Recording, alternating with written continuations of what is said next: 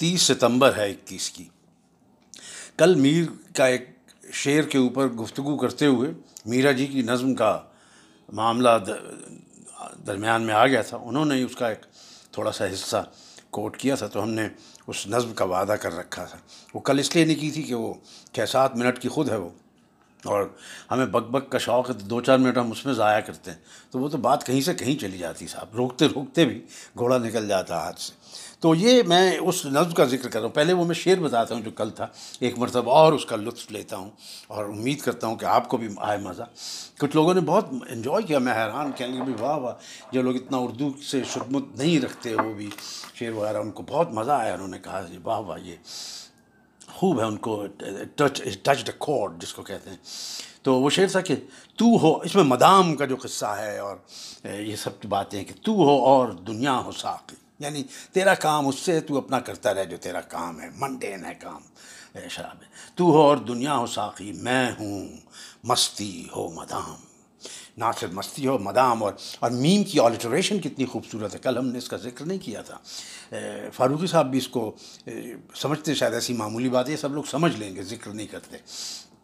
کہ تو ہو اور دنیا ہو ساقی، میں ہوں مستی ہو مدام۔ پربت صحبہ نکالے، اڑ چلے رنگ شراب۔ پربت صحبہ نکالے کہ وہ ایکچولی تو نہیں نکال سکتی نا، وہ تو ایک برتن ہے، اس میں پر کہاں سے نکلتے ہیں؟ لیکن وہ اس کا استعارہ ہے کہ اڑ چلیں چیزیں تبدیل ہو جائیں ٹرانسفارم ہو جائے ریالٹی بہت عمدہ۔ مدام کا جو دوسرا شعر ساتھ میں نے آپ کو کل بتایا تھا، وہ وہ تھا کہ میری آرزو کی تسکین، نہ کرم میں، نہ ستم میں، میرا دل مدام تشنا، تیری راہ کے پیچ و خم میں کہ میں جتنا تیز چلوں، تیرے پیچھے چلتا ہوں۔ تو راستوں کی طرح، میں مسافروں کی طرح۔ زیادہ ڈائگریس نہیں کرنا چاہ رہا۔ ہے وانٹ ٹو کم بیک وہ جو نظم ہے، میر، میرا جی کی، اس پہ آنا چاہ رہا ہوں۔ فاروقی صاحب نے کل جب کہا نا کہ غیر معمولی نظم ہے میرا جی کی، اور انتہائی پیچیدہ اور کئی سطحوں پر بیک وقت کام کرتی ہے۔ اس سے مجھے یہ آیا خیال کہ جو نظم ہوتا ہے، شعر ہوتا ہے پوئٹری ہوتی ہے پوئسی ہوتی ہے۔ اس میں بھی یہ بھی کئی ایلیوزو کیوں رہتی ہے کہ گریس میں نہیں آتی؟ کیوں ہمیں اتنا اچھا لگا شعر؟ خوبصورتی کی طرح۔ کہ ہم یہ بھی بتا دیتے ہیں، یہ ہے یوں رنگ یوں ہے، نقشہ یوں ہے، لیکن پھر بھی ہم کہتے ہیں اس کی خوبصورتی اس سے زیادہ تھی۔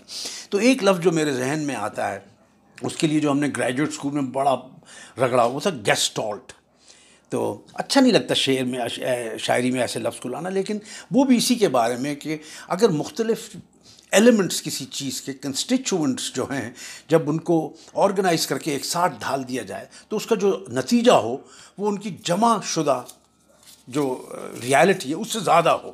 یعنی organised whole that is more than the sum of its part guest gestalt psychology وغیرہ، اس کا میں ذکر نہیں کروں گا۔ تو آرگنائز کا جو مطلب ہے، وہ بھی تو نظم ہے نا، کہ نظم و ضبط۔ ہاں۔ چیزوں کو آرگنائز کر دینا ایستھیٹک ایلیمنٹس کو۔ جیسے مسعود حسن رضوی صاحب کا بھی کہیں ذکر کیا تھا فاروقی صاحب نے۔ پرانے استاد تھے مسعود حسن رضوی پرانے کرٹک تھے۔ تو انہوں نے ایک جگہ لکھا کہ جن چیزوں سے کلام میں اثر پیدا ہوتا ہے، وہ شعر میں علیحدہ موجود نہیں ہوتی۔ بلکہ وہ سب ان میں چند ترکیبی حالت میں پائی جاتی ہیں۔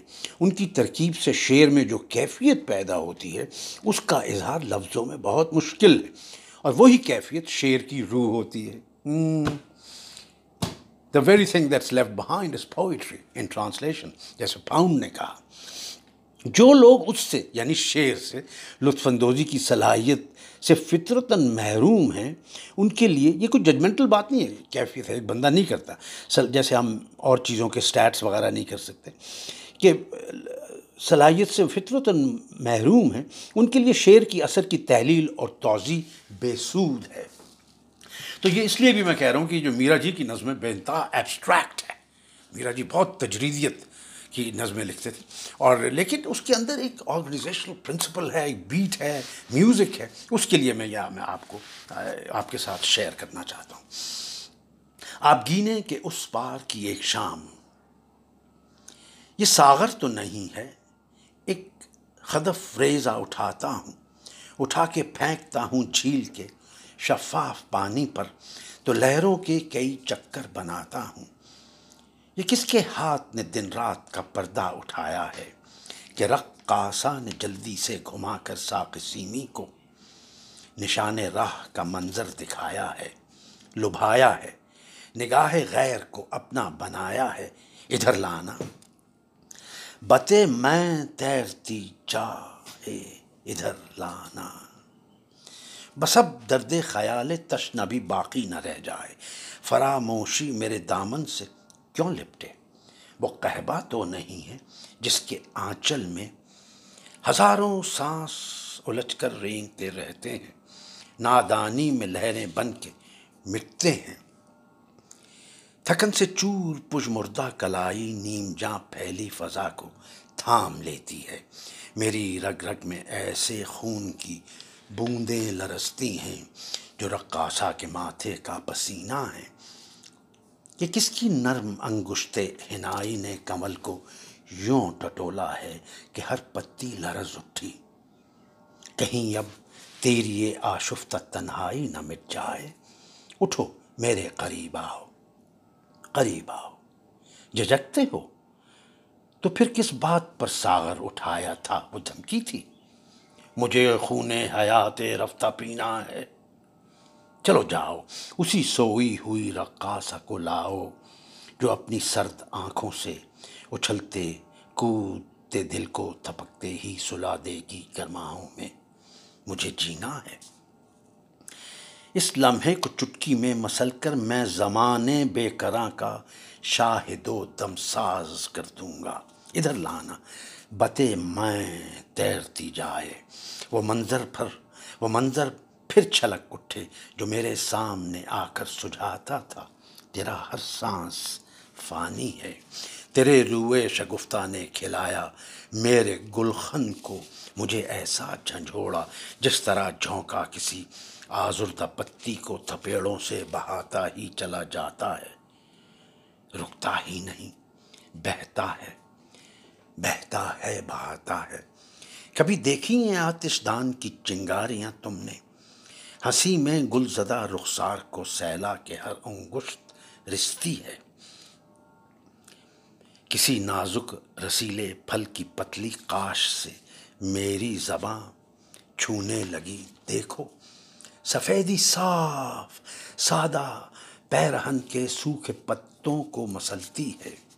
یوں ہی لپٹی ہوئی رہی ہو، ذرا میں سوچ لوں۔ ایک گھونٹ تیرے گرم بازو سے میرے دل کو سبک سر کر سکے گا، یا میں پھر گہرے اندھیرے کے خلا میں جھولتے ہی جھولتے نمناک آنکھیں بند کر لوں گا۔ یہ صبح پیرہن غماز ہے اس بات کی۔ مت سوچ، خاموشی ہی بہتر ہے۔ مگر موجے کفے آلودہ تصور میں دراتی ہے۔ ادھر لانا، بتے میں کے گلو اے گرم کی ہر جنبش پیچاں اسی رقاصہ کے دامن میں گھومر کو جھلاتی ہے، جو اب تک میرے پہلو میں چھپی بیٹھی رہی۔ لیکن مجھے تم طفل ناداں کی طرح کیوں دیکھتے ہو؟ طفل ناداں تو نہیں ہوں میں، نہ تم ہی طفل ناداں ہو۔ سمجھتا ہوں۔ بتے میں قلقل مینا کا جب بھی ساتھ دیتی ہے، تو ساغر اپنی سطح صاف پر کچھ بلبلے چھوڑ دیتا ہے۔ اور ان میں سے ہر ایک ایک تفلن تفلن اور ان میں سے ہر ایک ایک طفل ناداں ہے، اور ان میں سے ہر ایک رقاصہ کے دامن سے چھوتے ہی گزشتہ رات کو آواز دیتا ہے، مگر ان میں سے ہر ایک مٹ گیا۔ میں نے کہا تھا، میں نے پہلے ہی کہا تھا، میں اکیلا ہی اب اس رقاصہ کے دامن کو کھینچوں گا۔ اور ان میں سے ہر ایک ایک طفل ناداں کی طرح روتا رہے گا۔ اور ان میں سے ہر ایک ایک راز ہے، جس کو اگر کوئی سمجھتا ہے تو صرف ایک میں ہوں۔ اور ان میں سے ہر ایک اکتا کے رہ رہ کے یہ کہتا ہے، ادھر لانا، مگر سنتا نہیں کوئی بتے میں تیرتی جاتی ہے۔ رقاصہ، تھکن سے چور ہو کر پھر میرے آغوش میں آتی ہے۔ میں بھی اب سمجھتا ہوں کہ سو جاؤں، سفیدی پیرہن کی دور کر دے۔ اب نہ یوں لپٹی رہا ہوئی۔